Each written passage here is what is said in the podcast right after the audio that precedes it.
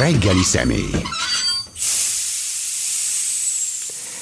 És már is itt vagyunk a reggeli személlyel, Rajnai Gergely politikai elemzővel, a Budapesti Corvinus Egyetem politikatudományi tanszékének egyetemi tanársegédjével, hogy elemezzük az előválasztás eseményeit és eredményét, de még mielőtt ebbe belevágnánk, szeretnénk megköszönni a hallgatóinknak a mindeddig utalt száznyolc millió nyolcszázhetvennégy ezer forintos támogatást, amelyet a rádió működésére biztosítottak. Nagyon szépen köszönjük, szabadnak születtünk. Ezzel az összeggel még nem vagyunk meg egészen, de már azért látjuk picit a közeli jövőnket, szóval nagyon szépen köszönjük.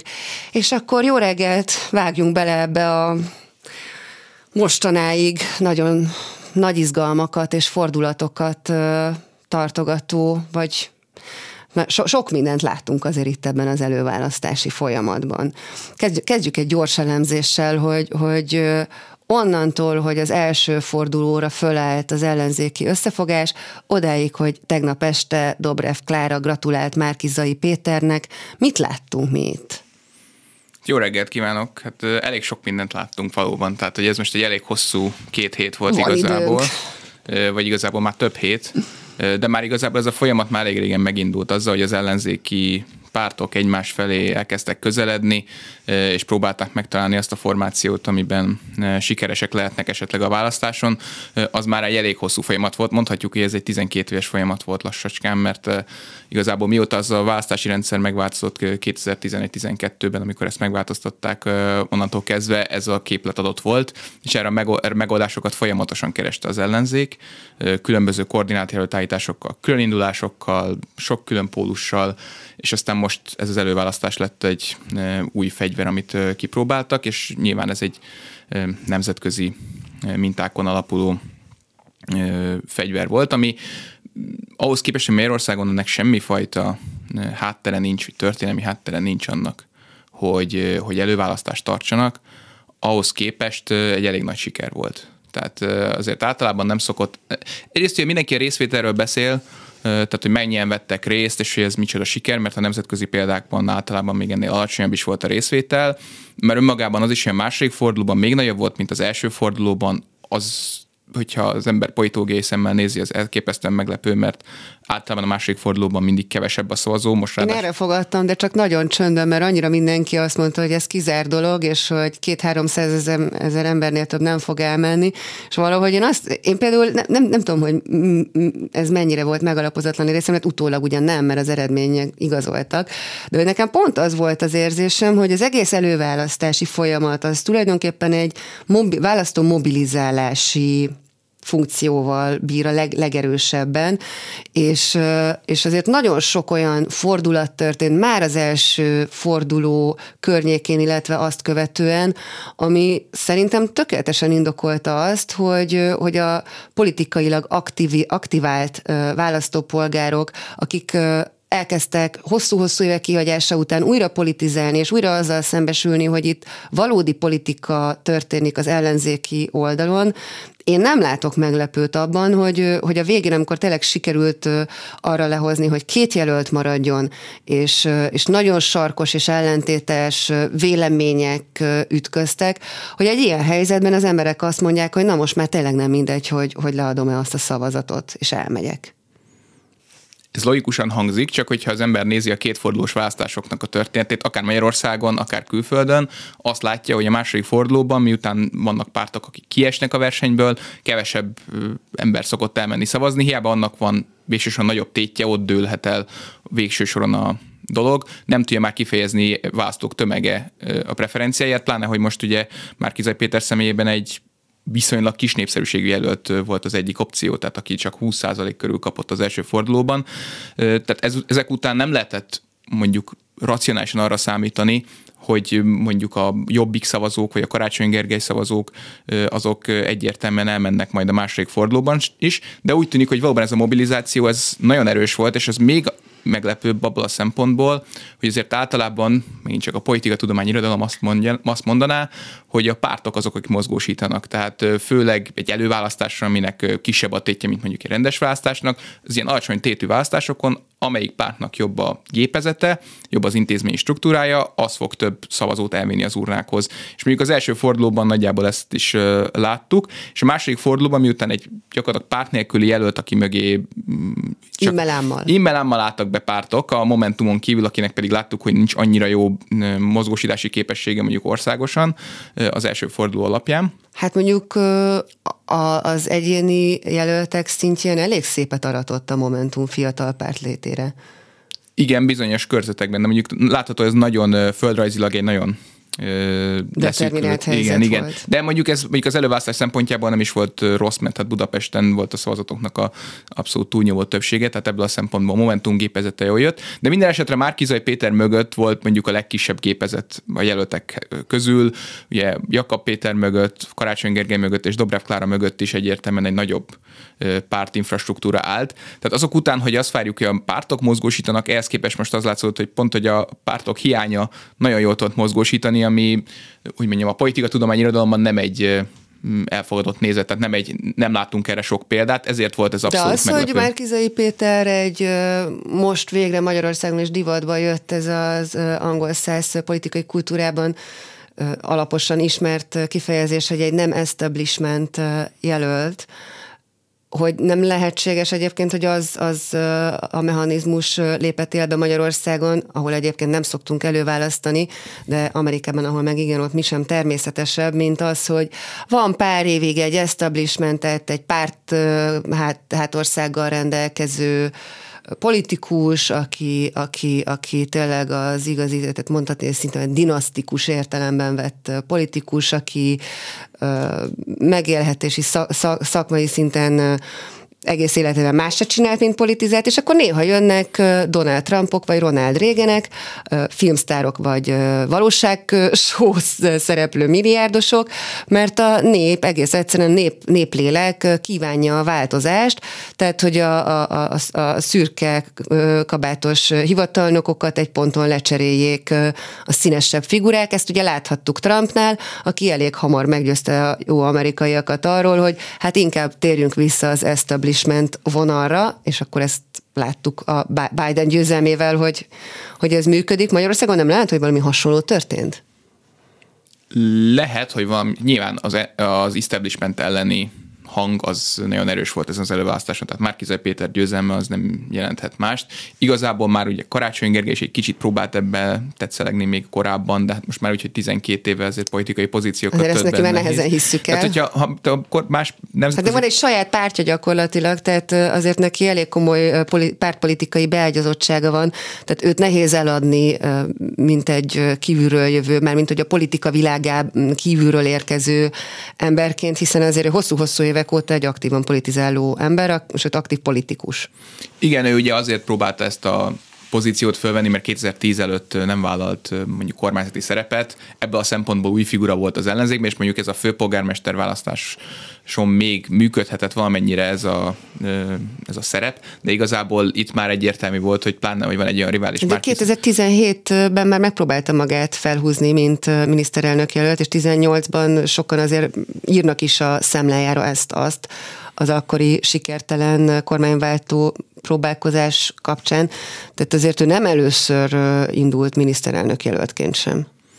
Így van, tehát mind, gyakorlatilag már majdnem mindenféle szintjén az önkormányzatoknak, kormányzati szerepeknek indult jelöltként. Ez azt, azt mutatja egyébként, hogy a mögötte álló pártok, ugye most már itt az em es zé pét is ide lehet számolni egy néhány éve, azok egyértelműen úgy gondolják, hogy ő egy olyan figura, aki mögé be tudnak állni viszonylag sokan, de az látszik, hogy ez lehet, hogy most már részben a főpolgármesteri tapasztalat után is úgy tűnik, hogy nem teljesen van így. Már egyébként az első fordulós eredménye is erre engedett következtetni, mert mondjuk azért mondjuk egy hónappal ezelőtt, már nagyon régen volt, akkor azért még egyáltalán nem volt, nem lett volna meglepetés az, hogy Karácsony Gergely megnyeri az első fordulót akár, és mondjuk nagyon sokan erre számítottak. Mi vérzett el vajon Karácsony Gergely?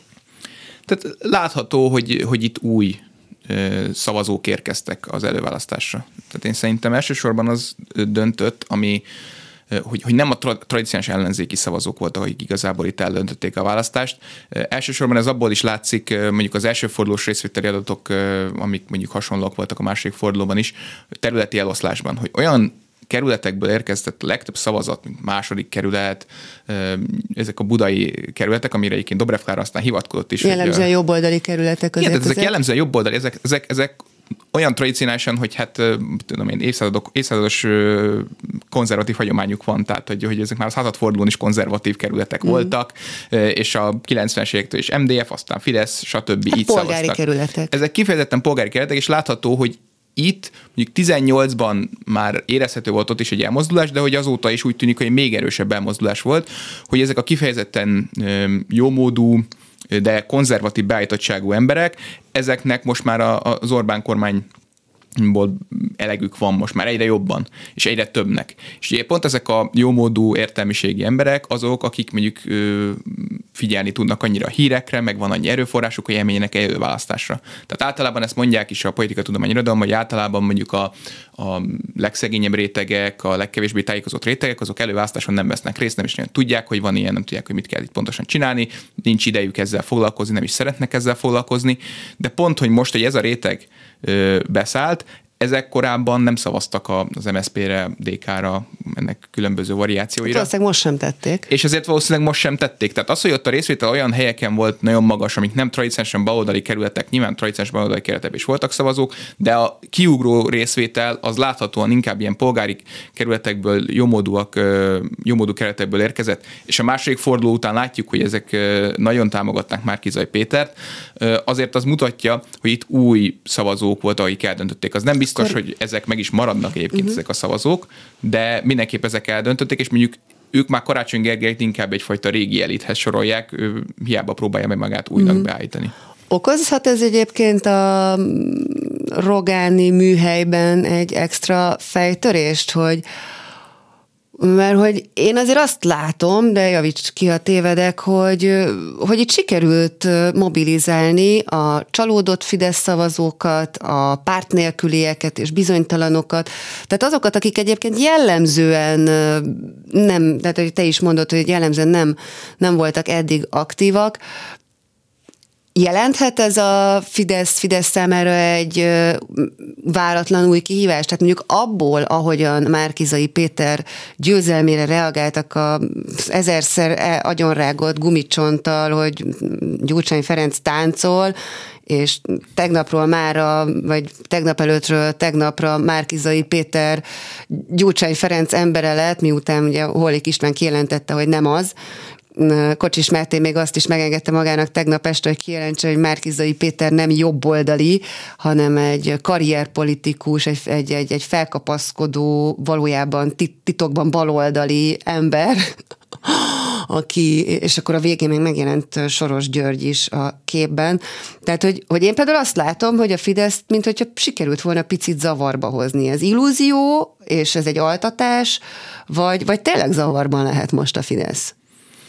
Valamelyes biztosan zavarban vannak, mert nem erre készült legalábbis a narratíva, és a Fidesz azért hosszú távú narratívában szokott gondolkozni, még ha ezeket aztán időnként így meg is változtatják, de azért úgy van mindig egy egy éves vagy másfél éves dolog, amire fölfűznek egy kampányt, és akkor az jön tényleg a csőből. Tehát azért ez látszik, hogy ők ezt szeretik csinálni, és most, amit fölfűztek, ez a Gyurcsány show narratíva, ezt nem olyan könnyű elhagyni, mikor már hónapok óta ezt mondják, és nyilván ezt akarták volna végigvinni a választásokig, és valamilyen formában ez nyilván így is lesz, de Márki-Zay Péter azért ők is érzik, hogy ezt nagyon nehéz lesz ráhúzni. Nagyon nehéz lesz ráhúzni, de azért az, hogy mondjuk Márki-Zay Péter kiket szólított, meg ugye azt látjuk, hogy ezt továbbra is ezek a budapesti jómódú emberek, vagy még esetleg ilyen nagyobb megyeszékhelyekről is beszélhetünk, Nyugat-Magyarországról, valóban, de mondjuk a, a vidéken tényleg, a kis településeken, ott azért nem sikerült áttörést elérni, annak ellenére, hogy ugye vidéki jelöltként is pozícionálta magát, tehát hogy ő azért is képes a Fidesszel fölvenni a versenyt, mert hogy ő a vidéket képviseli, de ott látható, hogy még a rendkívül városi dé ká gépezete az még simán le tudta győzni, nyilván viszonylag alacsony részvétellel, és hát ugye mondjuk, ha Budapesten akár nyolcvan százalékot is elér a, az ellenzék, mert ugye a tradicionális baloldali szavazók leszavaznak rá, Márki-Zay Péter meggyőz sok mondjuk kiábrándult fideszest, aki mondjuk talán nem, megy el, nem ment volna elszavazni, hogyha nem ő a jelölt, hiába nyeri meg nyolcvan százaléka, ugye akkor a, a, az valójában nem számít annyira sokat, mert egyéni választókerületekben sokat még attól elveszíthet az ellenzék. Tehát ebből a szempontból nagyon sok dolga van, hogy olyan rétegeket is meggyőzzön, akik most nem csatlakoztak be azért a, a, az előválasztásba, logikusan, mert olyan társadalmi státuszuk van, hogy nem vesznek részt ilyeneken. Márki Zay Péter, ha jól emlékszem, kilencszer annyi új szavazatot szerzett, mint Dobrev Klára az első fordulóhoz képest. Ennek természetesen nyilván oka az is, hogy Karácsony Gergely például felszólította a saját szavazóit, vagy felszólította, megkérte, hogy, hogy lehetőleg Márki Zay Péterre szavazzanak, de, de ha azt nézzük, hogy a második fordulóban nem ment el szavazni egy kb. harminc százaléka azoknak, akik az elsőben igen, és viszont harminchárom százaléknyi ember meg elment szavazni, akkor, akkor ebből nem vonható le az a következtetés, hogy, hogy hát Márki Zay Péter nem volt egy kellően országosan ismert politikus, az ember józan, paraszti ésszel arra tippelt volna, hogy különösebben sok esélye nincs, és a második fordulóra fölkapták az emberek a fejüket, hogy hm, lehet, hogy mégiscsak van, és vajon jelentheti ez azt, tehát mutathat-e ez egy tendenciát, aminek az a vége, hogy mondjuk hát van még fél éve Márki Zay Péternek építkezni, most ugye a teljes ellenzéki ö, ö, eszköztár és erőforrások, és, és, és, és mindenki be fog állni mögé, felépítheti magát Márki Zay Péter olyan szinten, hogy elhiggyék neki az emberek, hogy érdemes elmenni és rászavazni, mert tényleg esélye van arra, hogy esetleg leváltsa Orbán Viktort? Ilyen nagyon nehéz dolga lesz. Ugye, ami az előválasztás, amiről részben szólt, és aminek ez a kimenetel végül is szólt, az nagyban az, hogy Márki Zay Péterben látták azt, meg ő is ezzel érvelt gyakorlatilag, nem is elsősorban ideológiai pozíciókkal, hanem az, hogy ő képes nyerni. És ez pedig arra alapozza, amit mondjuk politikatudomány nyelven medián szavazó modelljének szoktunk hívni, ami azt jelenti, hogy aki a ideológiai skálán, ami lehet bármilyen ideológiai skála. Most jelenleg Magyarországon ez az ideológiai skálát mondjuk alapvetően az Orbán Viktortól való távolság az, ami meghatározza, hogy ki az, aki nagyon ellenzi, amit Orbán Viktor csinál, és ki az, aki nagyon szereti. Ezen, aki középen áll, az, és aki a középső szavazót meg tudja szólítani, az fogja tudni megnyerni a választást, különösen, hogyha csak két párt versenyez, és Márki Zay Péter amellett érve, hogy ő a középső, tehát ő meg tudja szólítani egy kicsit a jobb, jobbra állót, Orbán Viktorhoz közelebb álló szavazókat, és meg az Orbán Viktortól távolabb álló szavazókat is, akik leszavaznak bárkire, aki nem Orbán, Orbán Viktor. Viktor. És azzal, hogy megtalálja a középsőt, ugye ez egy, mondjuk ez a, ennek az elméletnek az pont azt veti fel problémának, hogyha előválasztás van, akkor általában a saját tábor közepéből választják ki a jelöltet, és nem a teljes választó közönség közepéből, és akkor igazából ez kudarchoz vezethet, a, pont az előválasztási folyamat kudarchoz vezethet a, a választáson valójában, de itt pont már éppen ez meglepő, hogy ilyen érettek voltak úgymond az előválasztási szavazók, hogy azonnal megértették, hogy itt miről van szó, tehát hogy nem az, azonnal mindenki rögtön, hogy mondjam, politológiai szakértő akart lenni, és már is átmentek oda, akinél a legnagyobb esélyt érzik arra, hogy itt le- lehessen nyerni, és nem a kedvenc jelöltjüket támogatták sokan. Nagyon fegyelmezett taktikai szavazást láthattunk, vagy legalábbis nekem úgy tűnt, igen, hogy én... hirtelen a sok millió politológus országa lettünk. Igen, én, engem az lepett meg, tehát elsősorban engem a részvételiség kicsit meglepett, de különösen az lepett meg, hogy egyrészt, politikusok ugyan támadták egymást, de nagyon finoman. Még a vagy nemzetközi példákat, francia vagy amerikai példákat nézünk előválasztásról, sokkal jobban szokták párton belül egymást támadni a különböző jelöltek. Itt pedig lehetőség különböző pártok jelöltjei, akiknek rengeteg problémáik van egymással, relatíve finoman bántak egymással, és a választók is azon alkalmazkodtak mindenfajta szituációhoz, megértették, hogy miről szól ez az egész, és láthatóan, hogy mondjam, volt logikája annak, hogy hova áramlanak a szavazatok, és ez miért történik. Tehát általában ezt, mondjuk politikai szocializációt, azt általában ilyen évtizedes távlatokban szoktunk mérni, hogy Amerikában is, mikor elkezdték a hetvenes években, pont elég rossz kimenetele volt ennek, mert a demokraták kifejezetten nagyon liberális jelölteket választottak, akik aztán elbuktak például Nixon ellen. Tehát így kezdődött mm. ez az egész előválasztási történet, és aztán szép lassan értették meg a választók, hogy azért időnként érdemes egy középen álló, vagy középhez közelebb álló jelöltet is választani. Magyarországon pedig úgy tűnik, hogy ez öt perc alatt átment, és ez az előválasztás már úgy zajlott le, mint hogyha itt évtizedes hagyománya lenne ennek. Ez egyébként mire enged következtetni, hogy az emberek ennyire akarnak változást, vagy tényleg milyen következtetést érdemes ebből levonni, hogy ennyire tanulékonyak voltunk egy tök ismeretlen terepen? Én szerintem részben az, az, az adja ennek a megfejtését, és ez még látszott a vitákból is, hogy valójában már alapvető ideológiai kérdések nem foglalkoztatják a választók egy jelentős tömegét.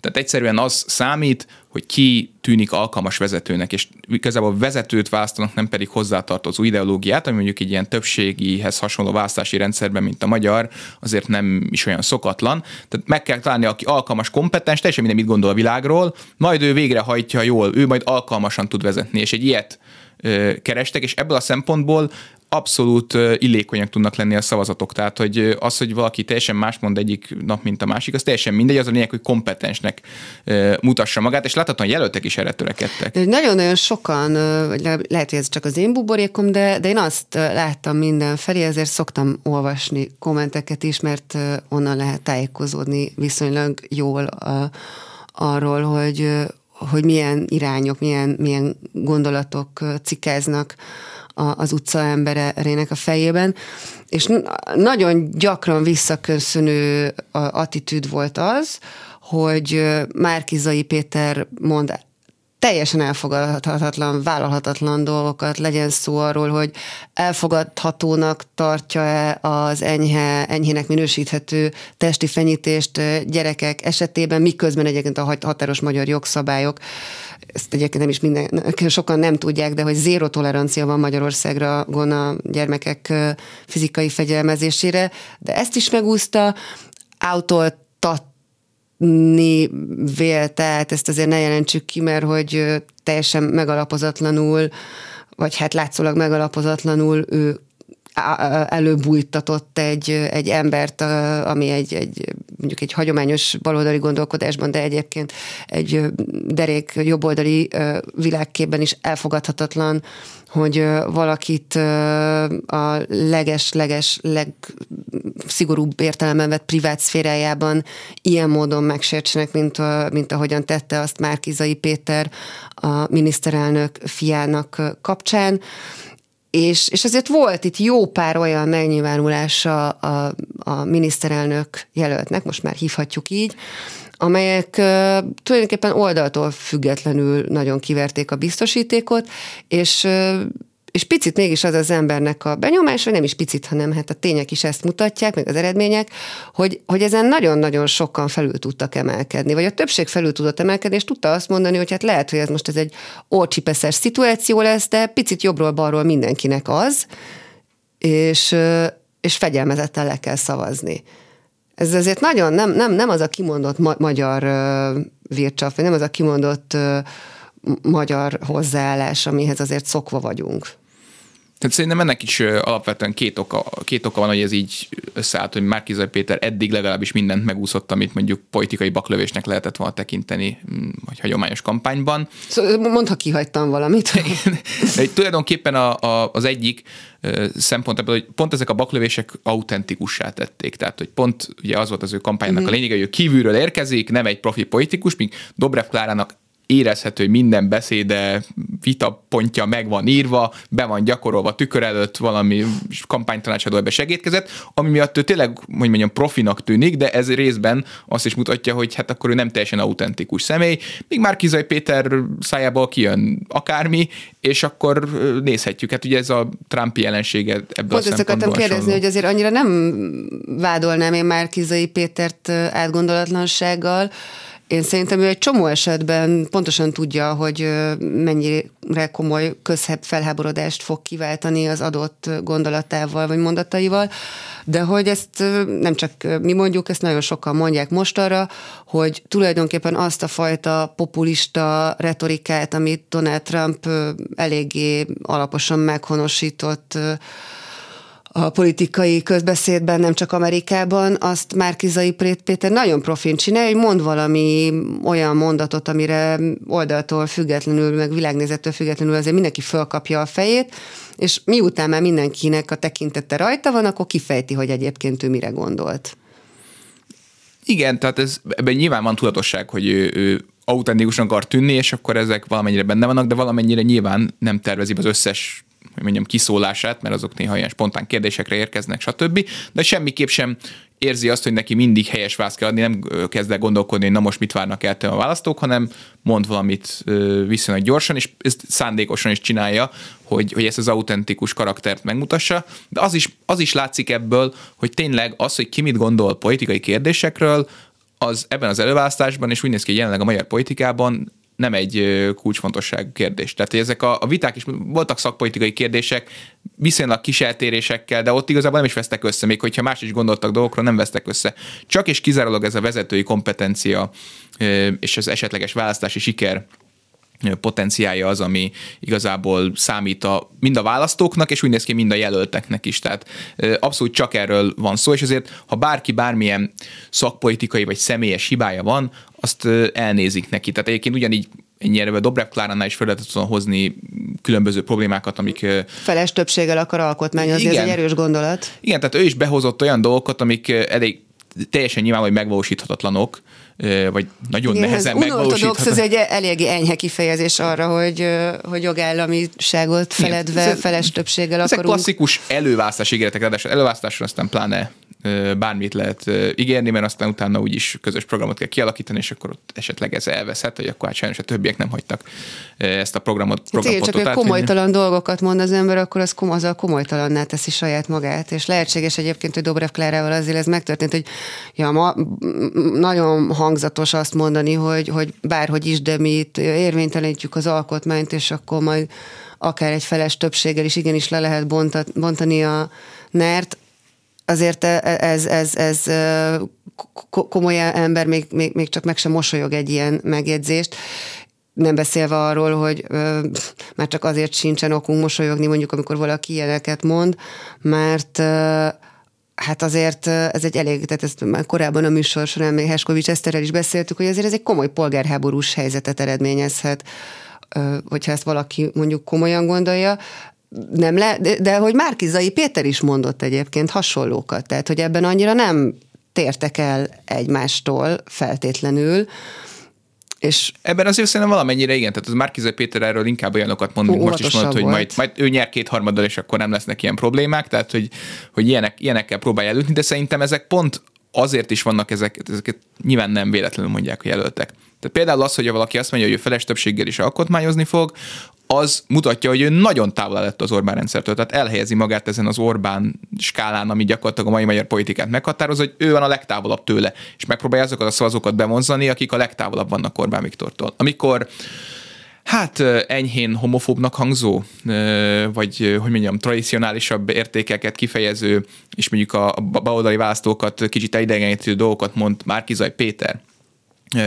Az... Homofób dolgokat nem mondott ő egyébként. Nem feltétlenül homofób, de hát mondjuk, igen, tehát kifejezetten a homofób dolgok nem mondott. Nem, de hát... a baloldali, hagyományosan baloldali értékekkel ment szembe, hogy senkit nem hozhatunk ilyen helyzetbe, mert a magánélet védelme szent és sérthetetlen, de azért ez, ez nem csak egy jobb baloldali érték, ez, ez egy konzervatív hát, embernek egy ugyanúgy pro... fontos lehet a másik méltóságának a tisztelete, sőt.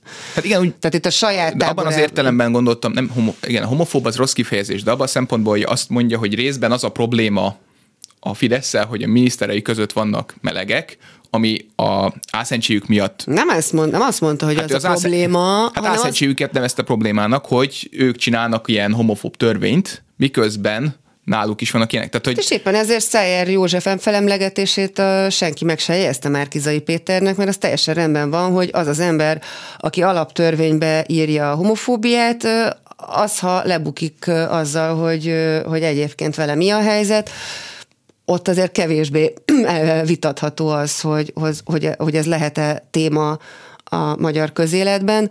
Az, hogy egy közszerepet, közfeladatot el nem látó személynek a szexualitása téma legyen, azért az már egy egészen más tészta.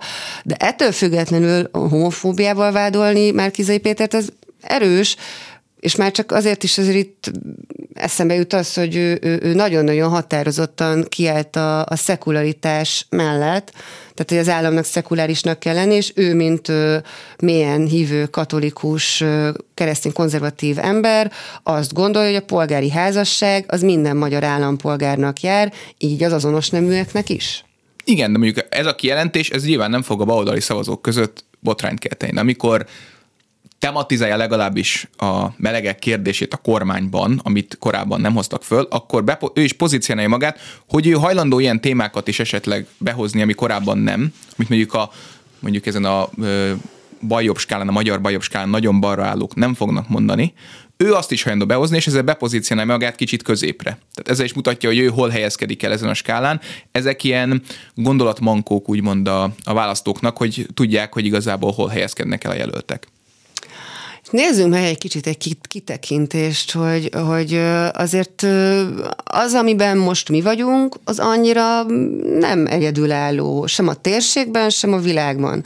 Tehát ha csak megnézzük azt, hogy Bennett vezetésével hogyan szabadultunk meg Bibitől, vagyis Benjamin Netanyahu-tól, vagy megnézzük azt, hogy mi a helyzet Lengyelországban, tehát azért, azért ez most nem, nem egy teljesen szokatlan tendencia világszinten sem, vagy térségszinten sem.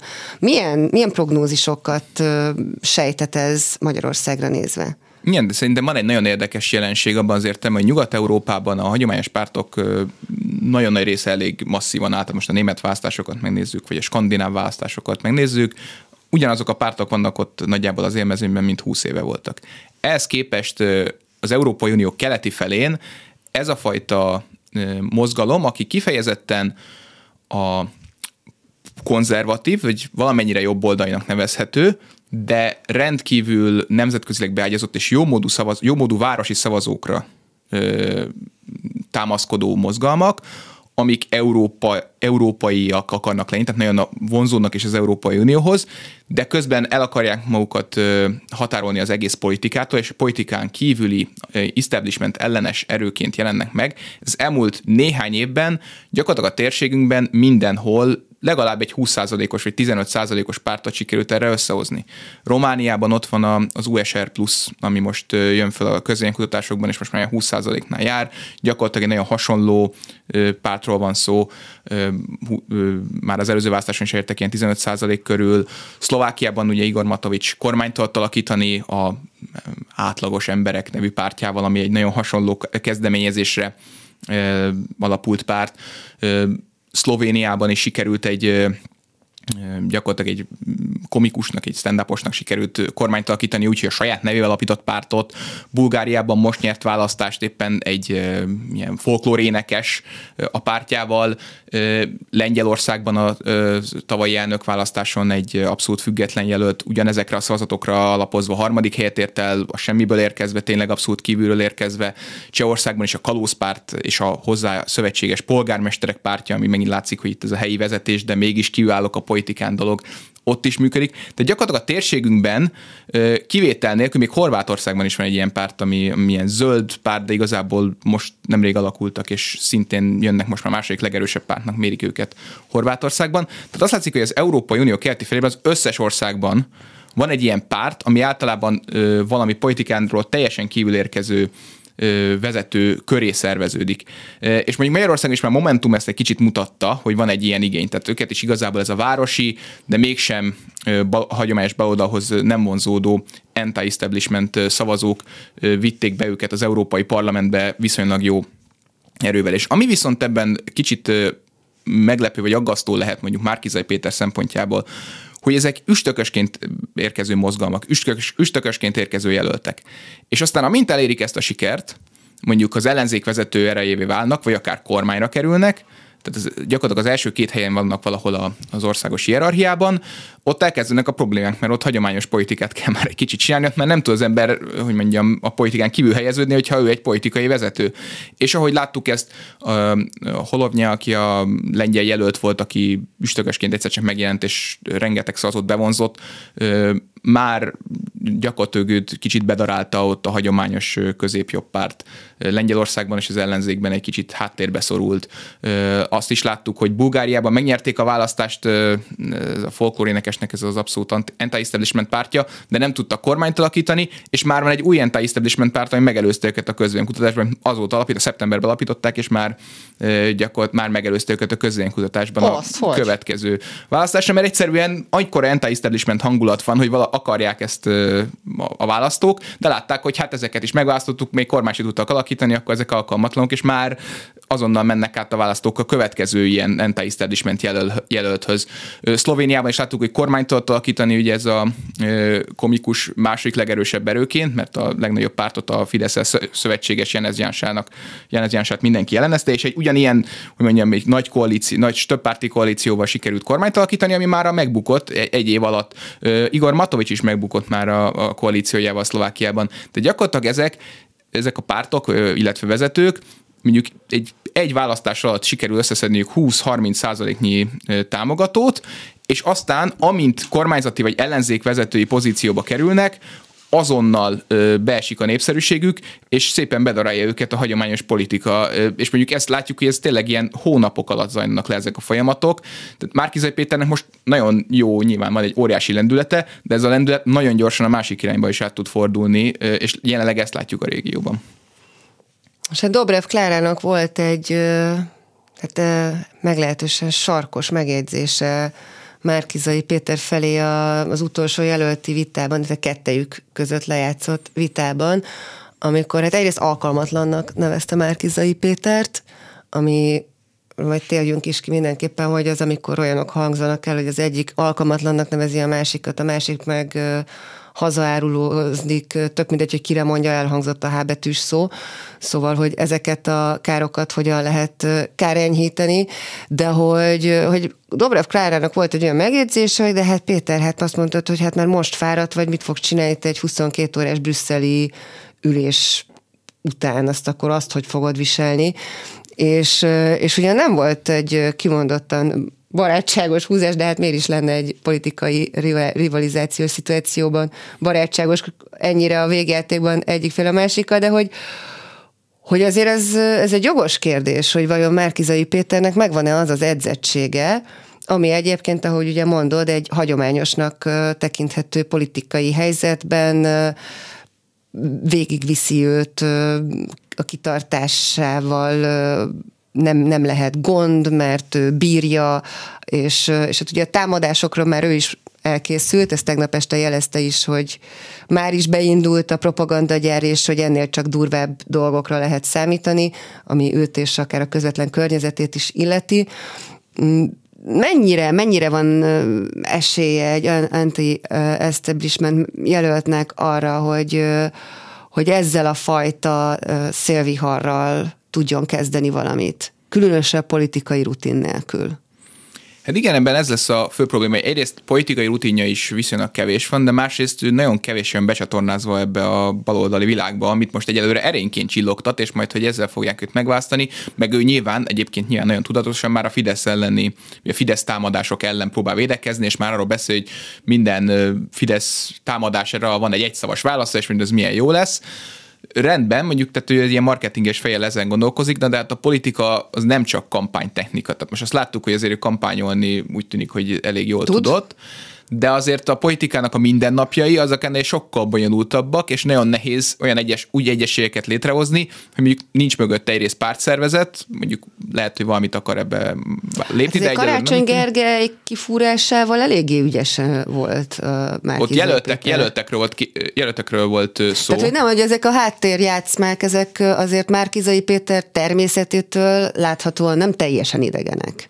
Nem, tehát nyilván Jól, jól tud tárgyalni, ez nem kérdés, de aztán a minden nap, amikor össze, összeállítják a listát, és ö, ott lesznek a nevek, összeállítják a programpontokat, vagy esetleg, ha véletlen kormányra kerülnének, akkor ugye utána, hogy konkrétan hogy sikerül majd megszavazni egy-egy törvényt, ö, az már Karácsony Gergelynek is néha problémát okoz a városházán, uh-huh. mert még az Zuglói városházán is okozott neki problémát, és most a fővárosban is, hiszen ott is több párti koalícióról volt szó. Most ez egy sokkal nagyobb koalíció lenne, sokkal eltérőbb érdekekkel, és, nek, és mögötte tényleg kifejezett közvetlen párt nincsen, hanem itt nagyon sok csalódott pártról beszélünk, tehát az, hogy a, a dé ká nem véletlen, ugye jöttek ezek, hogy alkalmatlan, nem fogja tudni megcsinálni. Néhány ilyen dé ká-hoz lazán köthető megmondó embertől hallottunk olyat is, hogy hát ugye a listavezetőnek nem biztos, hogy miniszterelnöknek is kell lennie, ez sem olyan, ez sincs garantálva sehol, tehát Már, már elkezdődött ez a fajta pozícionálás, de hát azért ő az em es zé pé-ben is ugye ezért eléggé nagy megosztottságot ö, eredményezett az, hogy egyrészt Karácsony Gergely visszalépett javára, most pedig ugye tegnap azt mondta, hogy azért az em es zé pé-t az nagyon jó, hogy éppen megtisztítják, és a nem alkalmas, a nem tiszta a szocialista politikusok azok éppen kikerülnek a párból, és ezt nagyon üdvözölte, de hát nyilván a szocialista párban ezt nem biztos, hogy mindenki így gondolja. Tehát, hogy rengeteg pártban, még a Jobbikban is egyértelműen azért vannak elnérzések vele kapcsolatban, tehát hogy ezek a nagy pártok, az ellenzéki pártok nem biztos, hogy őt annyira kedvelik, és ennek a menedzser és a mindennapokban nagyon nehéz lesz, és erről sokkal keveset beszél, egyébként ezt jól teszi, tehát hogy ezt nyilván nem nyilvánosan ö, kell tennie, de ez akkora problémákat okozhat neki, ahogy ezt látjuk, hogy a régióban is, hogyha összeállnak ilyen, egy ilyen jelölt mögé valamifajta koalíció, nagyon nehéz ilyen politikán kívül jelöltnek ezt menedzselnie, és népszerűnek maradnia, mert még hogyha ott is tud maradni, akkor az azt jelenti, hogy különböző kompromisszumokat kell kötnie a régi típusú politikusokkal, és akkor ő is egy régi típusú politikussá válik, ami gyakorlatilag... Összeolyanozódik. Igen, és onnantól kezdve már nem lesz népszerű azok körében, akik azt mondták, hogy hát mi mindenkit akarunk, aki nem Gyurcsány és nem Orbán, Márki-Zay Péterre nagyon alkalmas lesz, de hát egy idő után, hogyha folyamatosan Gyurcsány Ferenc... Fel lehet erre készülni? Tehát, hogy azért okos embernek tűnik Márki-Zay Péter annyira, hogy, hogy ezeket bizonyára maga is átlátja. Ki lehet ezeket védeni? Én szerintem nagyon nehéz lesz kivédenie, főleg azért, mert nincs mögötte párt. Tehát én azt látom, hogy egyébként ezek a jelöltek, ezek a típusú tényleg politikán kívülről érkező jelöltek közül Európában gyakorlatilag csak Emmanuel Macron az, aki egy kicsit ezt sikerrel tudta végrehez vinni, de ő is úgy tudta ezt megtenni, hogy alapított egy pártot, ami gyakorlatilag elfoglalt egy nagyon nagy teret a francia politikában. Márki-Zay Péter mögött és ez most nincs meg. És ki is futott alóra azért a vonat mostanra, tehát nem valószínű még egy Macron győzelem, vagy... De most sem áll annyira rosszul. Tehát, hogy, hogy, hogy nem arról van szó, hogy teljesen összeomlott volna a népszerűsége, mint számos ilyen anti-establishment politikusnak hónapok alatt tényleg tíz-húsz százalék pontot tudnak veszíteni a, a népszerűségből. Tehát most biztos, hogy egy felfutó népszerűsége lesz egyébként Márki-Zay Péternek egyébként a következő időszakban, mindenki látja, hogy benne a reményt, meg mindenki azt vizionál bele, amit szeretne, de aztán amikor látjuk, hogy valamiket csinálni is fog, itt ahogy egyezkedik az ellenzékiekkel listáról, programról, kampány, kampányolni fog, aközben azért biztos, hogy lesznek olyan dolgok, amik már egyre inkább politikusnak fogják őt pozícionálni, mert egyre engeníthet szavazókat, és hogyha esetleg kormányzati pozícióba kerül, akkor pedig ezek a dolgok tényleg sokszoros, sokszorosan fognak megjelenni. Egyébként, ha azt nézzük, hogy, hogy ezért itt sikerült fölpaprikázni valószínű például a dé ká szavazókat, bár egyébként a vitán például Márki-Zay Péter volt az, aki azt mondta Dobrev Klárára, hogy ő speciál alkalmasnak találja, találja az ellenfelét, szemben Dobrev Klára véleményével, de hogy azért tényleg nagyon kemény dolgok hangzottak el, és, és vannak határvonalak. Tehát az, hogy kemény játék, egy ilyen politikai előválasztási végjáték, vagy véghajrá, azon senki ne legyen meglepve. Oké, okay, elszoktunk kicsit a demokráciától, meg attól, hogy, hogy itt azért egy ponton leveszik az emberek a kesztyűt, de, de, de azért voltak határa átlépések. Tehát például egyébként akár egymás lealkalmatlanozása, vagy a H betűs szó kimondása, a H betűs szó alatt még mindig a hazajárulót értem, hát ez, tehát ilyet tényleg nem mondunk, politikusokra sem, választópolgárokra végképp nem, de rájuk ugye nem is mondta. De, de vajon mennyire kisimíthatóak ezek? Tehát, hogy tényleg így gond nélkül csettintésre az lesz, hogy, hogy itt most mindenki elfelejti ezeket a kemény mondatokat, amik itt a hajrában elhangzottak, és szépen felsorakozik Márki-Zay Péter mögött, vagy azért ennek még meg lehet a böjtje, hogy itt bizonyos vörös vonalakat azért átlépett mindenki? Hát egyrészt ugye már átlépték, és akkor erre már emlékeznek azért. Az emberek nem szokták ezt elfejteni, hogyha őket vagy a saját közösségüket támadják ilyen erősen. Másrészt ezek a háttérben legalábbis valószínűleg folytatódni fognak. Tehát azért az egyezkedés az biztos, hogy nem lesz egy nagyon békés folyamat. Ugye Márki-Zay Péter most Ma már... reggel valószínűleg Márki-Zay Péter és Dobrev Klára nem borult össze egy kávé fölött. Igen, próbálják így, nyilván ilyen... hogy mondjam, fotók készülni fognak róluk, hogy majd együtt kampányolgatnak, meg mit tudom én. Mosolyogni is fognak rajtuk. Igen, ezek, ezek lesznek, de közben a háttérben itt kőkemény harcok mennek, én Márki-Zay Péter most már saját frakciót szeretne, kitalálta ezt, tehát azért ez sem lesz egy egyszerű menet, és akkor azokat ki kell feltölteni, meg már mondta, hogy Gyurcsány Ferenc nem lehet ott az első öt névbe a listán, meg ilyeneket már bedobált, tehát hogy ő már követeléseket tesz, amire hát mondjuk ebből a pozícióból lehet is, de az a lényeg, hogy ez egy komoly tárgyalások lesznek itt a háttérben, amik nagyon-nagyon hogy mondjam, megterhelni, meg fogják terhelni ezt a viszonyt. Tehát azért azt is látni kell, mondjuk, amit látunk mondjuk a politikusokban, hogy általában mondjuk az ellenzék a kormányt, a kormány meg az ellenzéket támadja, ez ugyan, amit látunk, de a mindennapokban a párton belül zajlanak, vagy hát oldalon belül, táboron belül zajlanak ezek a konfliktusok, tehát mondjuk a, ahogy a fideszesek is egymást fúrják nyilván a háttérben a kommunikációs gépezet. Jóval fegyelmezettebben teszik. Hát igen, de közben mennek, tehát azért nem véletlen Lázár János is egyszer csak kikerült a kalapból, tehát vannak ilyen óriási átrendeződések. Lázár János se engedett meg magának soha olyan vad kijelentéseket, mint amiket mondjuk az ellenzéki oldalról az elmúlt hetekben hallhattunk. Tehát Lázár János ugye te mondtad, hogy a legrenitensebb fideszes az elmúlt években, aki, aki tényleg kibeszélt keményen a kánonból, tehát az utóbbi időben Matolcsi György kezd felzárkózni a mezőnyhöz, de, de azért a Fideszen belül a belháborúk sokkal diszkrétebben zajlanak, sokkal nagyobb a pártfegyelem, és tényleg az első a lojalitás, és csak aztán jön a, az egyéni érdek, vagy a, vagy a politikai szándék, akarat az egyén szintjén, de mégiscsak az elmondható a Fideszről, hogy a legnagyobb erőssége az a belső egysége. Vagy legalábbis kifelé nagyon jól kommunikált, vagy fenntartott. Az egység látszata, az kifelé a Fideszben nagyon erős. Igen, de ennek részben az egyik összetartó ereje, ami korábban egyébként az em es zé pé-nél is megvolt, mert ott is rengeteg különböző platform volt, és hát ugye mondjuk a megyesi Gyurcsányváltásnál azért láttuk, hogy itt ezek Tóth a... Tóth Csaba és Őrsi Gergely között például valószínűleg elég nagy a távolság. Igen, igen, tehát ott is van, még most is, ugye most már jóval kisebb párt az em es zé pé, mondjuk a kilencvenes években, de már akkor is megvolt, de akkor mondjuk volt egy egység, amit részben azt tudott összetartani, hogy most is részben ezt tart össze a Fidesznél, hogy van egyfajta politikai konc, amit mindenkinek jut belőle egy kicsi, és tudják, hogyha kibeszélnek ebből, akkor még az a kicsi sem biztos, hogy jut. És most érezhető, hogy ezért van egyfajta veszély arra, hogy mondjuk a kor, egy kormányváltással ezek legalábbis, hát nem biztos, hogy elvesznek teljesen, de legalább egy részük elveszik, és mondjuk ezt a problémát kell orvosolni, míg a, az ellenzékben mondjuk az, hogy legalább kifele tartsák ezt a kommunikációs relatív, így mondom, ezek a támadások ugyan élesnek tűnhetnek, de előválasztáshoz képest nem olyan élesek. Az, hogy ezt legalább kifele kommunikációban ne lássuk ezt a mindennapos küzdelmet egymással, az mondjuk, hogyha tényleg van egy valós remény a győzelemre, és jelenleg a közvéleménykutatások alapján erre van egy szansz, az mondjuk összetarthatja tényleg. Tehát mindig ez a remény, hogy van valami értelme annak, hogy összetartunk, és akit utálok, amellett mosolyogva állok ki kampány, közösen kampányolni, az az, ami igazán össze tudja tartani ezeket a közösségeket, nem az, hogy nincs közöttük valódi vita, mert valódi vita van a fideszesek között is, és az ellenzékiek között is. Lehet az Márki-Zay Péternek egyébként az előnye, vagy a... a bocsánat... E, szerezhet új erőforrást abból, hogy ő az a jelölt, akire egy picit mindenki húzza az orrát. Tehát húzza rá azért az orrát a jobbikos szavazó, húzza rá az orrát a dé ká-s szavazó, húzza rá az orrát az em es zé pé párbeszéd szavazó, úgy igazából valószínűleg senki sem felhőtlenül boldog az ő személyével, de lehet-e az, hogy pont ez lesz neki az erőssége?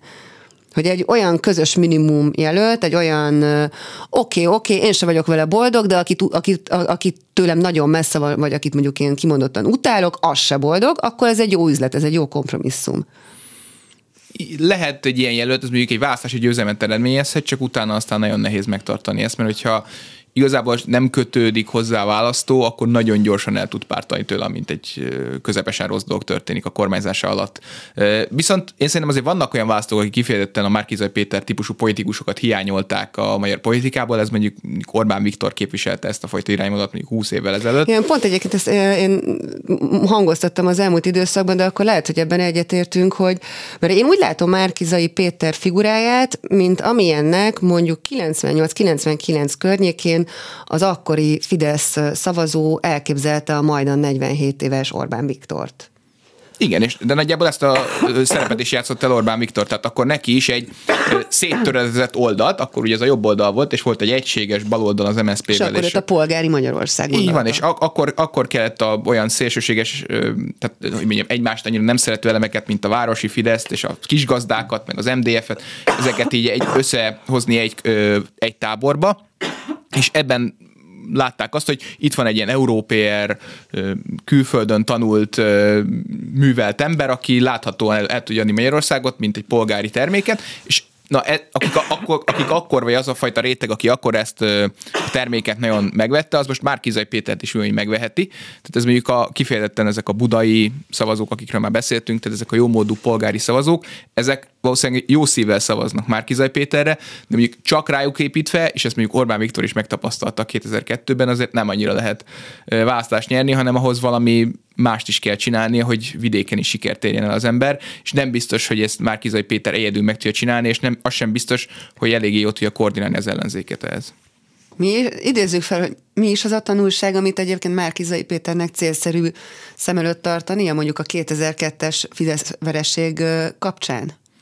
Tehát alapvetően az, hogy, hogy ez a városi és nemzetközileg jól beágyazott jómódú polgároknak készített kampány, ez nem biztos, hogy az ország minden részében egyaránt tetszést nyer. Pont most egy előválasztáson láttuk, hogy ez sikert érhet el, de nem biztos, hogy ez elegendő ahhoz, hogy országosan is sikerüljön becsatornázni elég szavazatot ahhoz, hogy választást tudjon nyerni. Mi lehet ez a lassan így a beszélgetés végéhez közeledve, mi lehet ez a két, három, négy dolog, ami ilyen top prioritás kéne legyen Márki-Zay Péter számára, amire leginkább oda kell figyelnie ahhoz, hogy egyrészt, hogy nyerjem, hogy lehetőleg kétharmaddal nyerjem, és hogy tudjon egy kormányzóképes koalíció élére állni. Hát ez nagyon nehéz, ezt a sok nem, feladatot nem egyszerre, kérdés, tudom. egyszerre ellátni, nyilván. Nyilván ehhez most legalábbis egy győzelemhez, ahhoz egy jó kampányt kell végül is futtatni, és ez a jó kampányhoz az kell, hogy nagyon egységes ellenzéket próbálja maga alatt egyesíteni, ami iszonyat nehéz lesz, mert már azt a néhány pártot, aki beállt, maga, beállt mögé, azt is nagyon nehéz dolga volt összeszedni, és most fél évig őket együtt tartani, akik ráadásul egymást sem kifejezetten kedvelik a hétköznapokban. Ez, ez, ez szerintem az elsődleges feladata, mert hogyha együtt tudja tartani ezt a ezt a konglomerátumot, akkor az ő szavazataikat meg tudja szerezni, és valóban van tényleg, ő, ő meg tud szólítani olyan tényleg kiábrándult fideszeseket, akikről már rengeteget beszéltek az ellenzéknél, de sose sikerült őket egyáltalán megszólítani, és mondjuk bizonytalanokról pedig nem annyira beszélhetünk, mert most már akkora volt a részvétel az előző választáson is hetven százalék környéki, hogy annál magasabb részvétel nem lesz, tehát inkább az lesz neki a fő célja, hogy legalább a Fidesz mozgósítását valamelyest csökkentse, és a saját oldalának a mozgósítását valamelyest erősítse, de ez tényleg elsősorban ezt az egység frontot kéne tudnia tartani. Piszak izgalmas fél év vár ránk, ebben biztosak lehetünk. Köszönjük szépen Rajnai Gergely politikai elemzőnek, a Budapesti Corvinus Egyetem Politikatudományi Tanszékének egyetemi tanársegédjének ezt a beszélgetést, hallgatóinknak pedig a figyelmet.